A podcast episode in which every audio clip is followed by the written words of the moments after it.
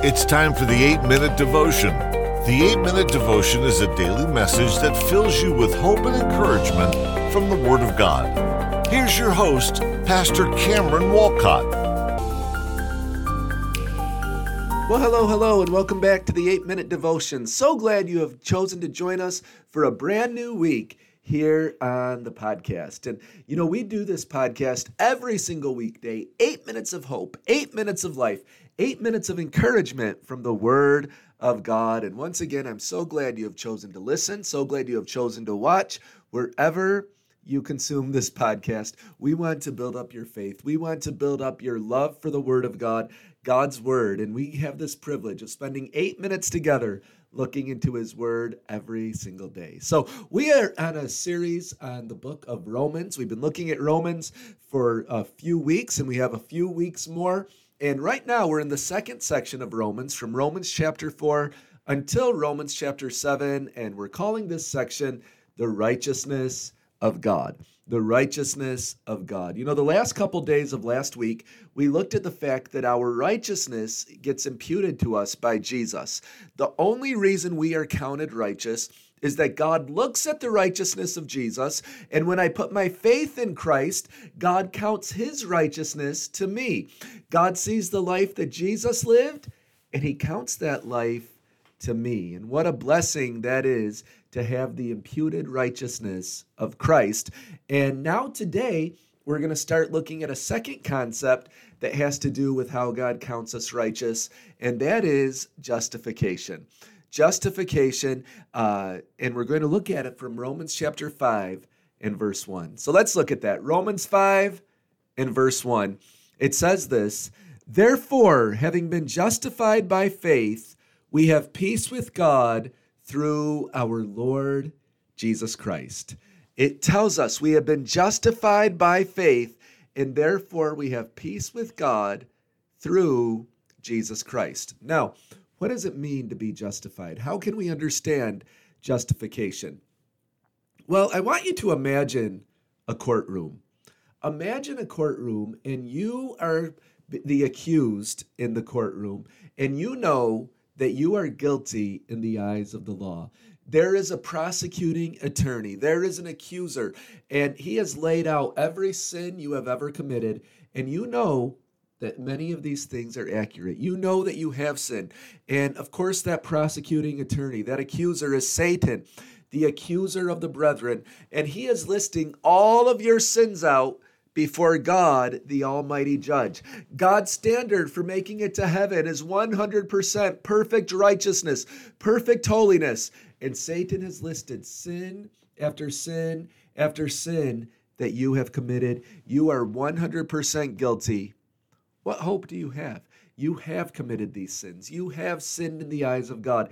You have hurt your brothers and sisters. You have uh, committed idolatry in your heart. You have done these things. And Satan has his list so meticulously prepared. You are guilty with no hope to go to heaven because your only hope to get into heaven is 100% righteousness. You are sitting there. What hope do you have?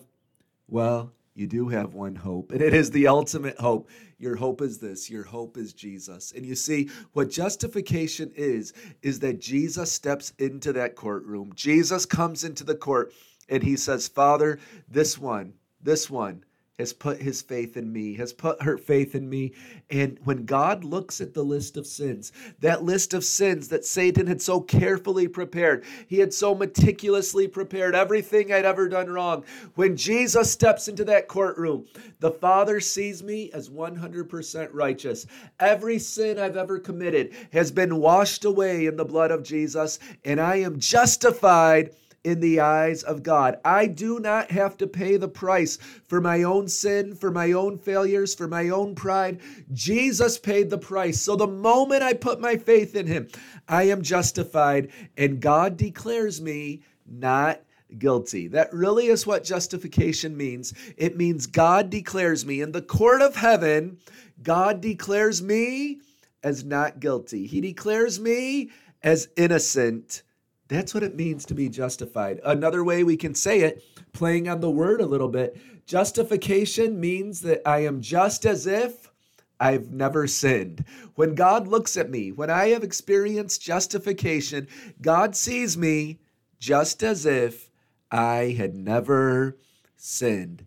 What a glorious thing that God declares me not guilty. Not because I've never done anything wrong, because I have, but because Jesus, my defense attorney, steps in and says, Oh, this one believed in me. First John says he's our advocate. That's also a legal term for a defense lawyer. He's our advocate. He's on our side. He argues our case. And, I, and then therefore God sees me just as if I have never sinned. You know, that's what it means to be justified by faith in Romans 5 1. This word justification, it's another big word we need to know. Like we've looked at propitiation, we've looked at imputation. Later we'll look at sanctification.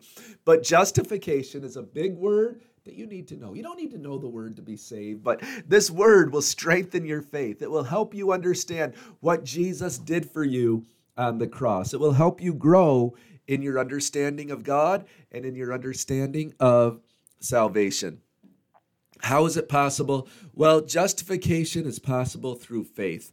Justification is not based in what I do, Justification is based in who I believe in. It comes through faith and not by actions. You see, none of us could ever do enough to be righteous on our own. None of us could ever do enough good works. None of us could be righteous in our own strength and our own power.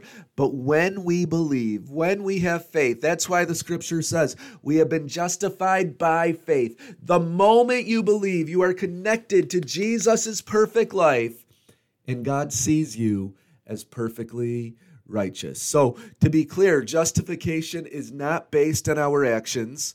We uh, justification, we don't become justified by changing our actions but we do want to say in time, justification will change our actions. In time, justification will lead to sanctification. So I'm not saying do whatever you want your whole life. God doesn't care. No, God wants us to change. God wants us to become holy. But the change does not bring the holiness. The change does not bring the justification. It's our faith. And once we have true faith, and once God truly justifies us, then in time, we do move to real sanctification. And we'll talk about that in future weeks and future episode, uh, future episodes. But our initial salvation, it's based 100% in faith, 0% in works. Justification means I am made just as if I have never sinned through my faith in the perfect Son of God. Thank you for listening. We'll be back with more on this tomorrow on the 8 Minute Devotion. Thank you for listening to the 8 Minute Devotion. Please subscribe, rate, and review the podcast wherever you listen to or watch it. And email us at the 8 Minute Devotion at gmail.com with any questions or comments. May God bless you